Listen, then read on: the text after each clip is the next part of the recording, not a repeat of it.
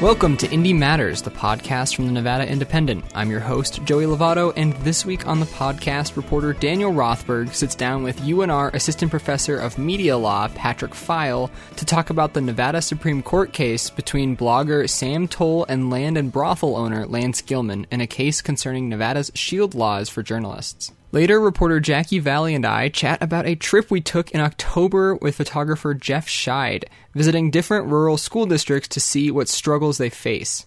At the end of the episode, editor Jon Ralston tells me about what he thought of two movies, Marriage Story and The Irishman. But before all of that, we're going to hear some news from this week. But this time, instead of playing a few news reads from KUNR, we're going to play a few answers from Governor Steve Sisolak from an interview we did with him.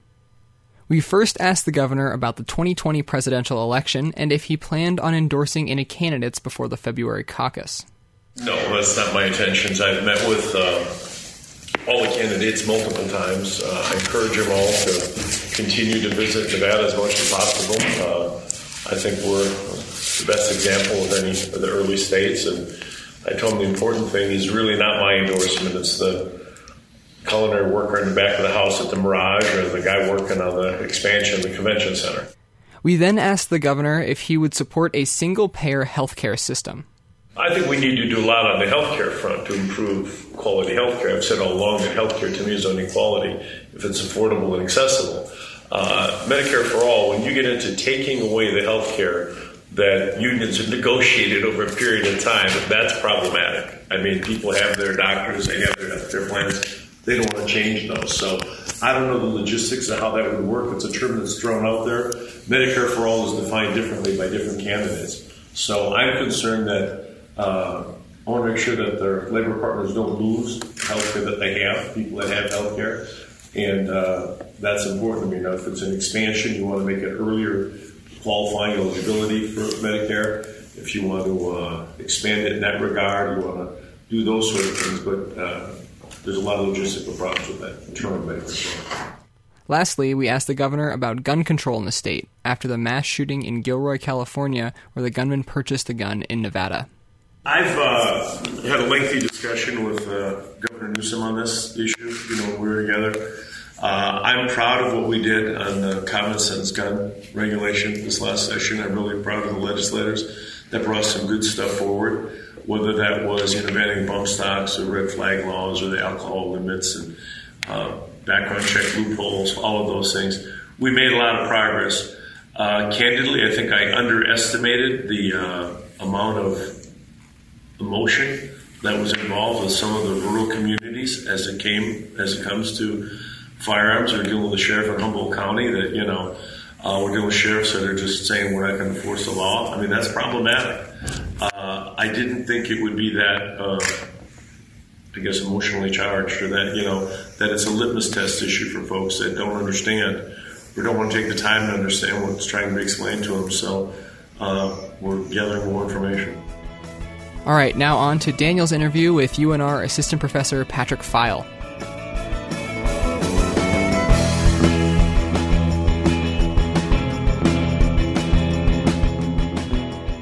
Patrick. Great to have you on the podcast. Thanks. It's good to be here. Yeah. So uh, the Supreme Court issued a ruling last week that was pretty significant for protections for online journalists in Nevada. Can you tell us a little bit about that? Yeah, so it was an interesting ruling. Um, it was a case involving Lance Gilman and uh, Sam Toll. Sam Toll, who writes the Storyteller Online, an online news source for Storey County um, and had been reporting on uh, sort of all things Lance Gilman for some time.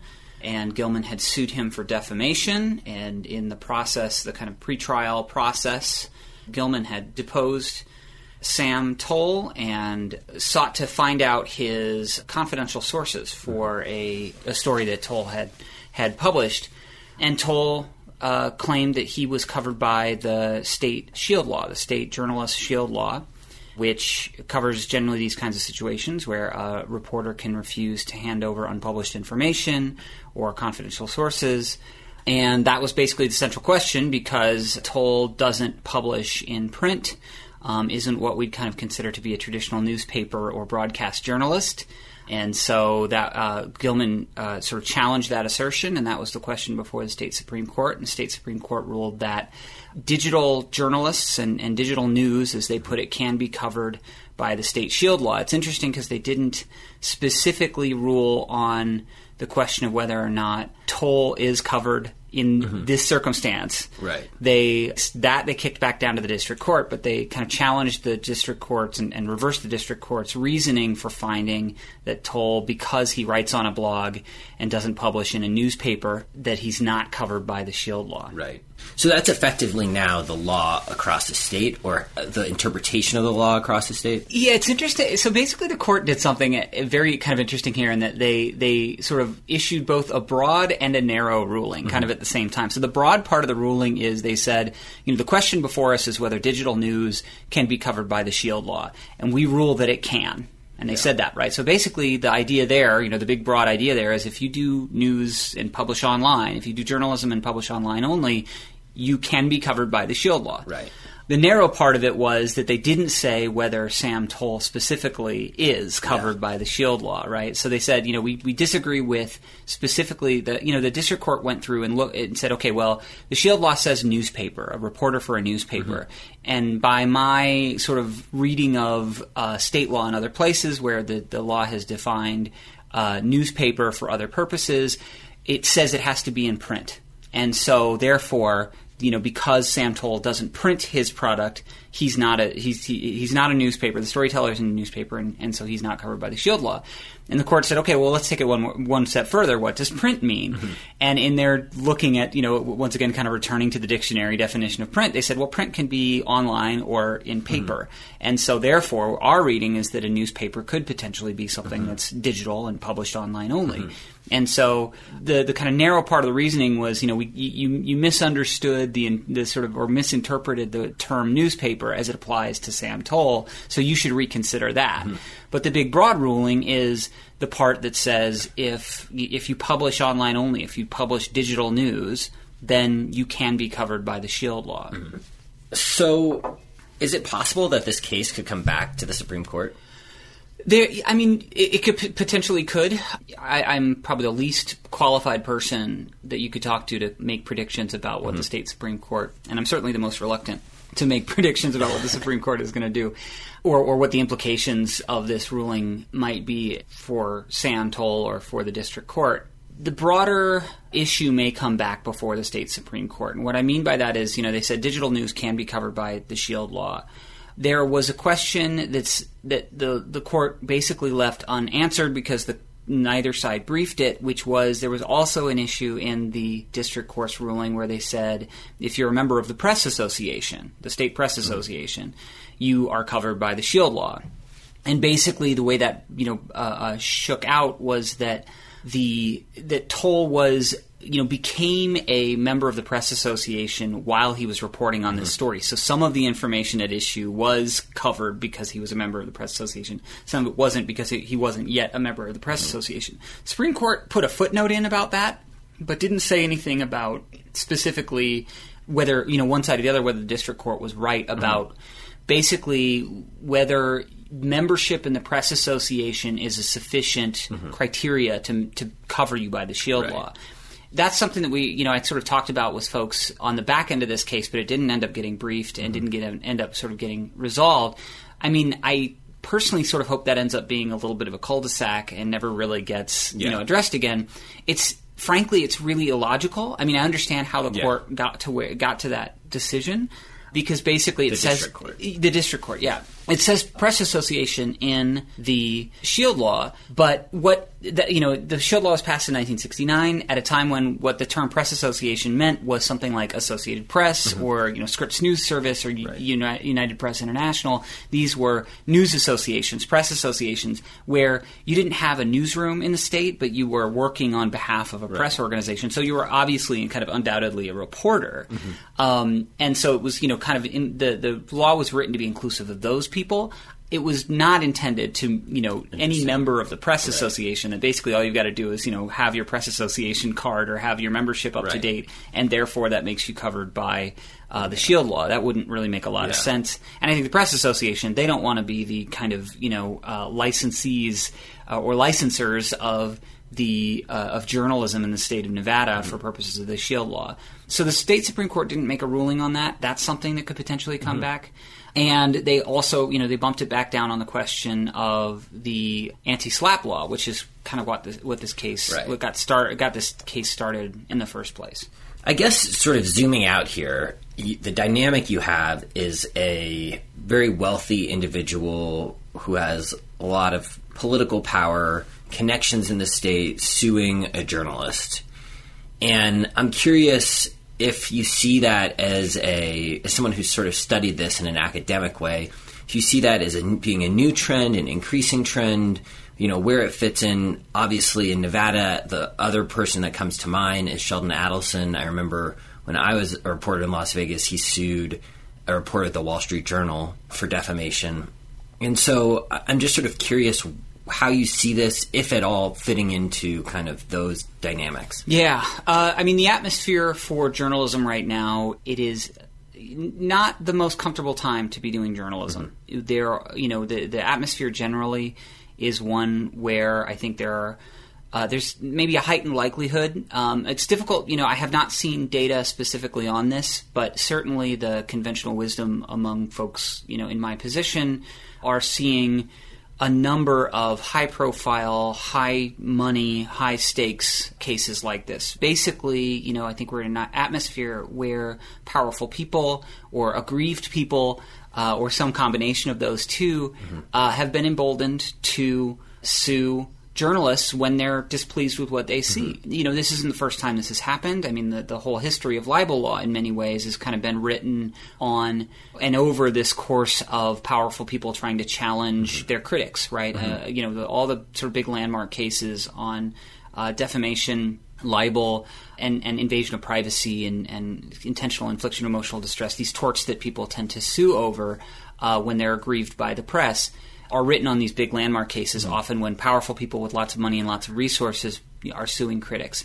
So, you know, there. Uh, this is not the only case. The the Gilman v. Toll case is is not the only one that's playing out in the state of Nevada. There's a, a reporter in Mesquite, uh, Barbara Ellestad, who's been sued now several times related to reporting she's been doing on litigation around the water district there in Mesquite, and she has, you know, in, in unlike, uh, well, not unlike Toll, actually, just like Toll, she has had to foot the bill for her legal expenses. Uh, she, as, as I understand it, the Nevada Press Association reported that she's paid twenty-seven thousand dollars out of her own pocket to get legal defense against subpoenas, trying to get at her sources. And generally, you know, the the intent of this is to, you know, there there may be merit behind these subpoenas to try to mm-hmm. get you know we need to know what we need to know so that we can file our lawsuit or that we can proceed with our our legal proceedings. But it's also you know has the knock-on effect of intimidating a reporter to say well mm-hmm. maybe I won't report on these mm-hmm. things. The you know the the president's rhetoric around wanting to change the libel laws wanting to you know make it easier for people to sue and win lots of money as he likes to say I think has emboldened people to say, you know, I mean, there's there are members of Congress um, who have been suing uh, news organizations, kind of left, right, and center, to you know over things that they don't like what you know uh, that have been printed or said. And so, you know, it's a moment where I think we're seeing a lot of these lawsuits and, and a lot of the laws kind of playing out in real time. And so, you know, it's it's a challenging time to be doing journalism. It's a little bit of a scary one, I think, if you're if you're covering issues that are you know uh, controversial or likely to raise lawsuits. But I also think, I mean, it, it runs the gamut. I mean, a lot, you know, these are lawsuits over you know everything from sexual assault allegations or related to those allegations. You have lawsuits over you know fights over water, which of course is a big thing out here in the West, but it might mm-hmm. not seem like the most likely thing to turn up you know a, a subpoena to a journalist. Um, so it's the point is, if you're a reporter, I think you may not even know when you're stepping in it, when you're likely to Right. get, um, you know, get called in for to reveal your sources or hand over information, and so that's why shield laws like the one in Nevada can be important, and our understanding of them can be really important. Can too. you kind of briefly maybe explain to our listeners why the Shield Law is important? Because I think if you're not in journalism Yeah. and practicing journalism every day, you might not th- be, you know, thinking all the time about why journalists want to protect their sources and why the Shield Law is sort of significant. Yeah. So basically, what a shield law is is it is a there are 40 states across the country that have these laws that are uh, meant to protect journalists from having to reveal confidential sources or uh, unpublished information. And you know, the thing is, there's this sort of patchwork of these laws all across the country. Um, the one in, the, in Nevada is very strong and uh, in, in the sense that there are no qualifications for it. Basically, it says it protects, you know, a reporter, editor, former reporter, or a newspaper, periodical, uh, broadcast, or press association. And if you qualify under that definition, then you're protected. There is no sort of but if the government can prove this or if the litigant can show that. There's none of that. Basically, if you're if you if the label fits to you, then you don't have to hand over the the sources or information. The purpose for these laws is, you know, as you say, you know, the, the layperson wouldn't necessarily know. I mean, it, was uh, actually the state Supreme Court in a 2000 case, uh, Diaz versus District Court, that said the purpose of the law is to enhance the news gathering process and foster the free flow of information. And what they mean that, by that is basically if people are fearful about talking to mm-hmm. journalists. If I have, you know, a secret about what's going on at my company or at my institution, and you know, there's there are bad things happening, and I want to share it with the public because I think there's public safety issues at, at issue or something like that. And I know that if I go to a reporter and talk to them confidentially mm-hmm. about it, and they promise not to publish my name, and this is going to make it out to the public, and justice will be done. But then, in subsequent litigation or subsequent circumstances, I might get called in, and Right. or the reporter might be forced to hand over that information about me, then I'm going to be reluctant to share that information and it doesn't get out to the public, right? So it, it staunches that free flow of information. So the purpose of these shield laws is to protect that reporting process that's meant to serve the public interest. Yeah. And so that's why this definition problem matters a great Mm-hmm. deal, right? Because if, you know, if we have a very narrow definition of who's a journalist and it only applies to newspaper journalists and there's journalism happening in places outside of newspapers, then we're not sort of we may be kind of serving the letter of the law, but Mm-hmm. not serving the spirit of the law, protecting the free flow of information, enhancing the news gathering process, like the Supreme Court says is the purpose of the law. One thing that was very, you know, was definitely hit upon in the briefs for the di- at the district court level was this idea that Sam Toll is disqualified from being a journalist because he has maybe a political motive. His blog was set up to, I think he would say, like fill a hole in a narrative around the sheriff's Sure. the sheriff's recall race. So that he, he had a motivation for setting up the blog. You know, so I guess the question is does do these special laws for journalists apply to people who might be considered by others as activists or you know, I think this is something that the larger journalism community has to grapple with, with Right. press associations deciding who's a member, who's this. But Sure. but I think you know, as far as protections under the Shield Law, where is the line?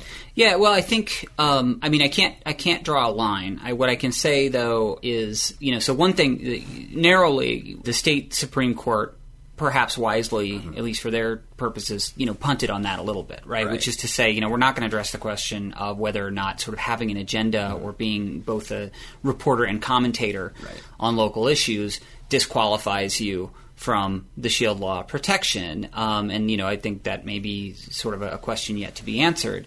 I think, you know, socially and, and within the profession, I mean, I think it's important to keep an eye on history. The, the, the history of American journalism, anyway, we've never lived in a time where journalism was purely unbiased, utterly nonpartisan, totally objective. Those are all things that some journalists and some institutions have aspired to. Mm-hmm. But, you know, journalism has always been shot through with commentary, with agenda, with, you know, some partisanship. Of course, the roots of American journalism famously Right.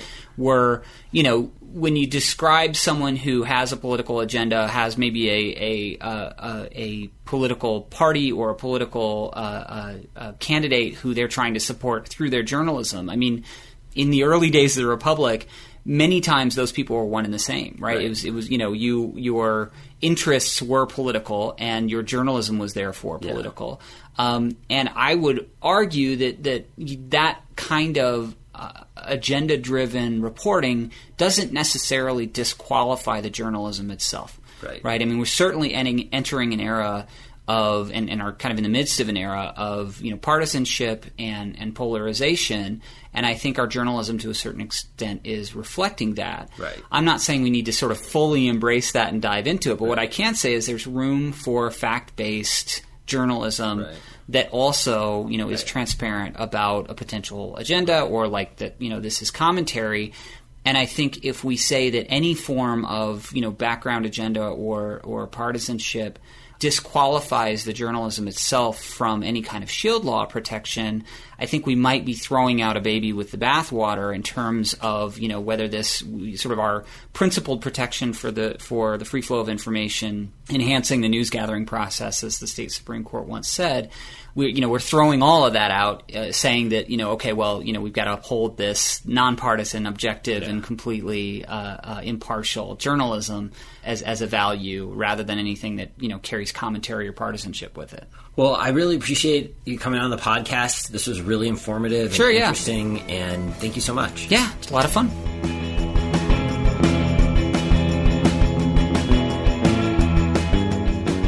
All right, hey, uh, hey, Jackie, how's it going? Great. Good to talk again. Yeah, I know we haven't we haven't chatted in a bit, but we in October, you and I and our photographer Jeff Scheid went on quite the rural excursion. It was an adventure. yeah, and, and so you've got this series of stories coming out about about rural education, and, and I was there too. I filmed a bunch of it, and we're going to have a, a little mini documentary come out, and I've been doing the videos for it as well. But do you want to kind of just walk me through, you know, like what we did, I guess, originally? Sure. So this idea has been in the works for quite a long time, actually. We recognize that because we are the Nevada Independent and not the Las Vegas Independent or Reno Independent, that you know, we really would like to cover education statewide as much as we can. That's difficult though, not living there. So we needed to do this rural trip to really set the stage and learn more about what's happening out there. So we planned this four day trip and I had a couple ideas in mind before we even set out. You know, obviously we wanted to come back with some solid stories. I knew that we'd learn more and come back with more ideas, but we needed to at least have a couple things plotted out ahead of time. So, you know, as all reporting trips go, um, not everything goes perfectly as planned. You know, there was, we, for instance, wanted to go to the Eureka County School District on one of those days, and uh, just because of scheduling conflicts, it didn't work out. And so we had to reconfigure our plans a bit. Um, but we basically started in Panaca and visited an elementary school there. And then from there, we made our way to Ely, which is where we uh, spent every night. Did a tour of the White Pine County School District in Ely the following day. And then our third day, we went down to Baker on the Utah border and visited a one room schoolhouse there. And then on our final day, we swung through a very, very remote place called Warm Springs, Nevada, that has a ranch. And on the ranch is also a one room schoolhouse. So we hit a variety of topics through that four day swing. And uh, two of the stories have published. Uh, the first was about a kind of unique partnership between the Lincoln County School District and the Clark County School District. Uh, Lincoln County, which includes Panaca, they drive down every so often to Las Vegas and essentially adopt uh, donated surplus furniture. So if you walk through Panaca Elementary School, I would say maybe Joey, I don't know, what do you think? 85 to 90%. I, it was it was probably like yeah, probably like eighty or ninety percent. I mean, like I think we walked through three schools and probably eight classrooms, and every classroom we walked through, the principal of that school would be like, "Oh yeah, that's from that's from uh, uh, Clark County. That's from Clark County. That chair is from Clark County. You see those pencils? Those are from Clark County. It was amazing. Like every everything. yeah. And, I mean, from again from the from the pencils to the desk. and walking in, you wouldn't even suspect this. Um, I mean, there were some stickers on furniture that was labeled as, you know, El Dorado High School in Las Vegas. You know, now looking back, I could maybe tell that some of it's a little bit older, and so it may not look as new as if you walked into a brand brand new school down in Las Vegas. Um, but you wouldn't necessarily know that just walking through on first glance. No, I mean they seemed they seemed like older schools, but not super used. I mean, nothing seemed like it was falling apart. Or No, anything. no, not at all. So that was our first story. Um, the second story, which ran Sunday, was about actual older buildings. And um, the White Pine County School District Yes. has two buildings that are more than 100 years old. Uh, one's an elementary school, and the other is a middle school. And although they have some very, very charming aspects, they also have uh, a lot of issues, including hazmat training because of asbestos tiles, a gymnasium floor that they can't have graduations on because it could pose uh, a weight risk and uh, crumble inward, and uh, a whole host of issues. Uh, their problem is that because Ely doesn't have a strong local tax base. They've hit their property tax cap, uh, and there's not much state or federal funding for school construction. They're really stuck. They don't have enough money to build new schools. So the story's about what they're trying to to do legislative wise to get an infusion of cash. One thing that I thought was pretty interesting when we were when we were there was kind of learning about that and learning like per pupil. I think uh, White Pine gets a lot more money than you say like Clark County or Washoe County per head, but they, they just have so few students that doesn't matter. You know, if you have if you have ten thousand students and you get five dollars a student, you're going to be making a lot more money to sustain schools than if you have you know 100 students and $8 a student. Right, right. And there's sort of this interesting juxtaposition right now in Ely because there is one charter school in White Pine County. Uh, it happens to be in Ely. And they're actually in the process of building a new school right now, which will open next year. Um, so charter schools don't get state funding for facilities, um, so they're taking out a loan and they had some donated land. But it's sort of just the symbol of a little bit of envy between the school district and then the charter school. Like the, the public traditional public school district really wants and needs these new buildings, but they don't have funding stream at the moment. There's definitely a really interesting dynamic, right, between between uh, the White Pine School District and uh, the public schools, and then the charter school in White Pine School District. Yeah, and you know, for all the differences between rural and urbans, I mean, it's the same argument I heard or I hear down here that we heard up there, which is when students leave the traditional public school system to go to the charter school, it takes their per pupil dollars with them. So really, it just reinforced the idea yeah. that for as much as we talk about the differences between rural and urban Nevada in terms of education, a lot of the problems are similar. Yeah, I, I noticed that for sure. I think I think when when I always ask the question whenever we were interviewing somebody, you know, like what are, what are the biggest challenges you face out here? And it, I found it really interesting because there were a lot of different answers. I remember when we were in Panaca I was expecting like teacher retention rate to be a big problem, but but the principal there was saying that they have a line of teachers, you know, like wanting to come in. But then we look at White Pine, and then he said, you know, they they were going to interview uh, this teacher, and as he was driving from Salt Lake City to Ely, he turned around and was like, "I'm not, I'm not going to work here." Yeah, it's unique. I uh, I was really surprised to hear the same things you just mentioned. So, do you want to just preview? Um, we have one more story that's going to run this Sunday um, and kind of kind of preview what that's going to be? Sure. So if you've been following along with our interactive map on the Education Landscape landing page, uh, you'll notice that we have two more location dots that don't have stories connected to them yet. Um, that's the, the third story I'm working on right now, and it will actually encompass both those locations, uh, Baker and Warm Springs.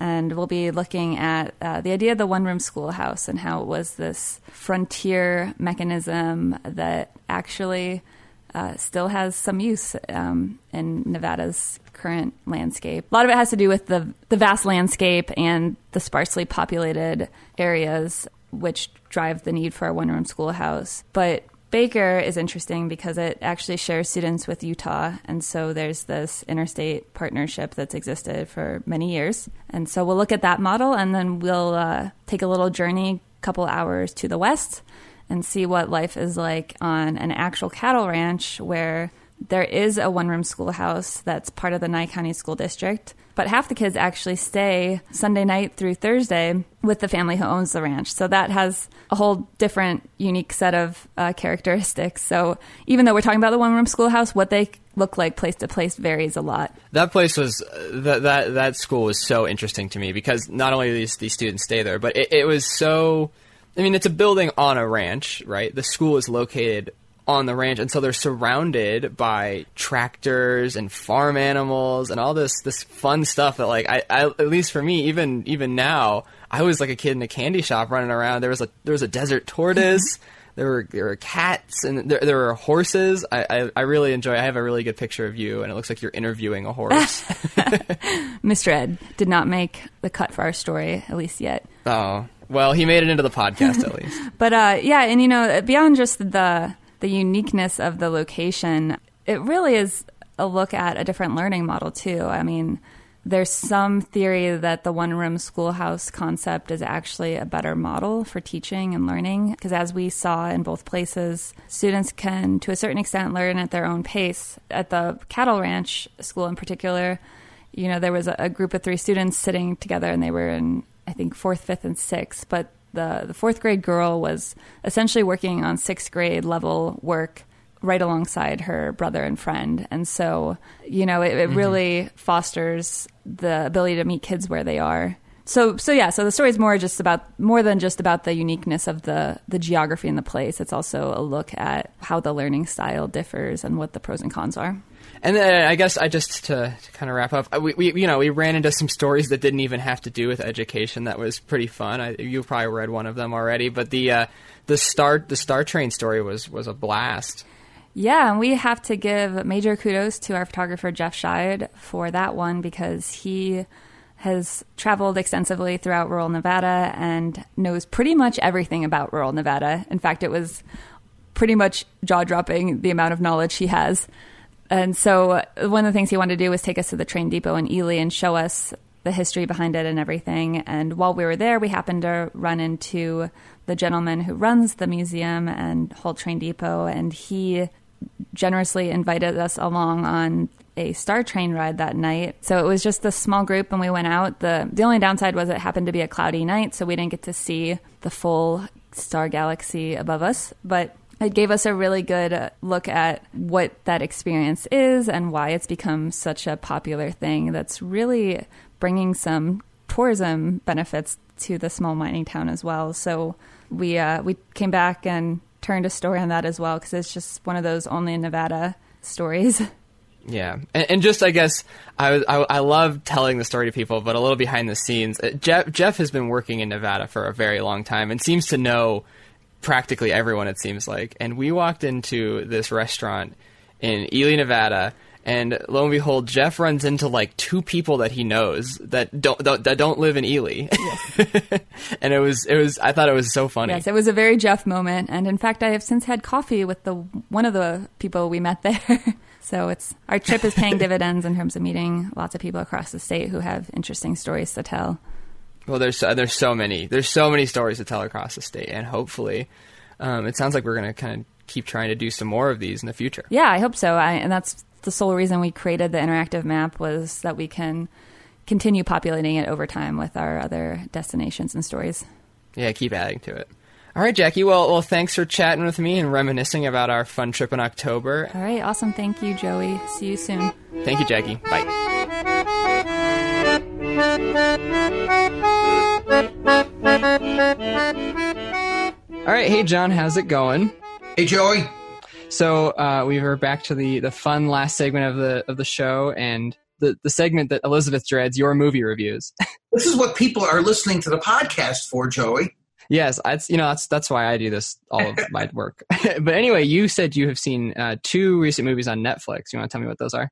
Yeah, and let, let, me just say, I think this is the wave of the future for people. I mean, the Netflix is really getting high quality actors and productions. Uh, most recent one I saw is called Marriage Story, which is uh, uh, written uh, and directed by a guy named Noah Baumbach, who writes these really intense personal dramas. The Squid and the Whale uh, was one that, that people really liked. He, made, he made my favorite movie last year, The Meyerowitz Stories. Yeah, I haven't seen. I have not seen that, but I hear it's good. Yeah, but uh, um, I'm wow, this is something that Joey has seen a, a movie that I have not seen. I am really losing my movie cred. Yeah, come on. Uh, so, Marriage Story, uh, uh, uh it is an absolutely shattering movie about the dissolution of a marriage, and, and just the way that it's constructed.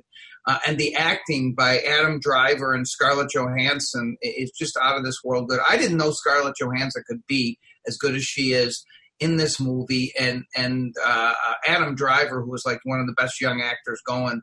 Uh, obviously, he is just tremendous and so affecting in this. And their kid is good, and the supporting cast uh, is good. Alan Alda is in it as as an attorney. He makes a surprise appearance. He's actually uh, quite good. And Laura Dern, uh, uh, who a lot of people now know from Big Little Lies and from, from, from her movie career, is actually really, really good in it too. I can't recommend it uh, highly enough. But as I was saying earlier, uh, if you want to be in a good mood, don't go, don't go, don't turn on Netflix and watch this. It's it's real. It's really tough to get out of your head, Joe. It really okay. is. Well, I, I love I love Noah Baumbach's films, and I also I, I do enjoy both Adam Driver and um, Scarlett Johansson, who I think is fan- really good in um, her acting chops show really well in Under the Skin. If you've seen that, I have not seen that, but what I thought she was great in was a movie she never appears on camera in, which, which is called Her. Her, yeah, like the disembodied voice in a computer. She's fantastic in that, just with her voice. Yeah. So, what's the second movie that you uh, that you watched? The other movie is The Irishman, uh, which is Martin Scorsese's three and a half hour uh, uh, epic, later his you know his final mob movie. We should we should probably assume. Um, actually, I'm glad this is on Netflix, Joey. I should tell people because I'm I, I'm now at the point where any movie I go to, it's like just a question whether I'll fall asleep for five minutes or a half an hour. And the great thing about uh, Netflix is you can fall asleep and then watch the rest of it later. Uh, and I didn't make it through all three and a half hours in, in, in one sitting. I actually like to try to do that. But I, I, give this one a, a, rave as well. I think this is one of Scorsese's best movies. Robert De Niro's best performance in many, many years. Joe Pesci came out of retirement uh, to, to do it, and he's fantastic. Totally dialed back. There's no Joe Pesci, you know, smashing a bottle uh, over somebody or exploding in anger, going crazy, anything like that. It's quite a different role uh, for him. But the entire supporting cast is great too. Al Pacino, uh, is in it as Jimmy Hoffa. And uh, while Pacino's gotten more mixed reviews, I thought he was pretty good. But but if you like Martin Scorsese and the kind of movies he does, this this one's slower than the other ones in some ways, but it's definitely worth the time. I watched this movie on Thanksgiving with my family. who liked it and who didn't? Uh, we all liked it. I, I think even my mom, who's not a, uh, a big fan of mob movies, enjoyed it. I think we all enjoyed it. It's it's it's not my favorite Scorsese movie. My favorite Scorsese movie is The Departed, I think, still. But this is it's up there for sure. Your favorite is The Departed. That's interesting. It's the only movie he won an Oscar for. Yeah. And a lot of people thought, you know, this was like a career. That was a career award. That Goodfellas is better, Raging Bull is better. Uh, have you gone and seen all of his old movies, Joey? I haven't seen. He has a, a huge list of movies. I have not seen a lot of his older movies. I have seen Raging Bull. Um, I also really like Silence a lot from 2016. That movie was tremendous, right? Fantastic great, movie. Was, yeah. a, was Adam Driver in that too? He is, yeah. Yeah, yeah. Uh, if you go back and see his first movie uh, with like a very young Robert De Niro called Mean Streets, you, will love it. it. it. was made on a shoestring budget, but you can see his greatness already there, uh, and it, that is really, really good. Harvey Keitel's in it as well, who may, has a small role uh, in in The Irishman. But I, I I'm very impressed, Joey.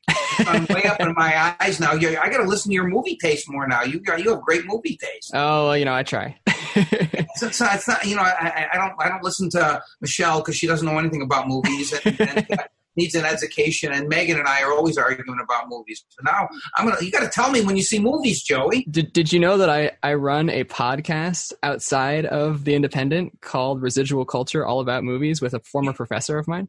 You, you told me that, but I never took it seriously. Now I have to take it seriously. We've actually we're on hiatus for a while. He just had a kid, so I don't know when it'll be back, but uh, hopefully soon, and you can hear my opinions on. Everything. Let me know. I want to. I want to. I want to listen to that. Although we will cannot compete with Indy Matters. Of course not. Of course not. All right, John. Well, thanks for chatting. You bet.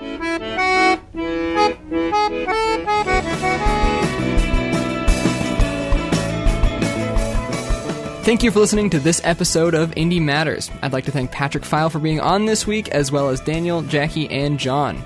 If you like what you heard and you want to hear more, you can do so by searching for Indy Matters on Spotify, iTunes, Stitcher, Google Play, or wherever else you get your podcasts. If you have any comments, criticism, praise, or you hate John and I's movie taste, you can let me know by emailing me at joey at thenvindy.com. And if you want to sponsor the podcast or an indie event, email editors at thenvindy.com. Reno band People with Bodies does our theme music, and you can find more of their music on Spotify. Thank you for listening to Indy Matters. I'm Joey Lovato, and we'll talk to you next week.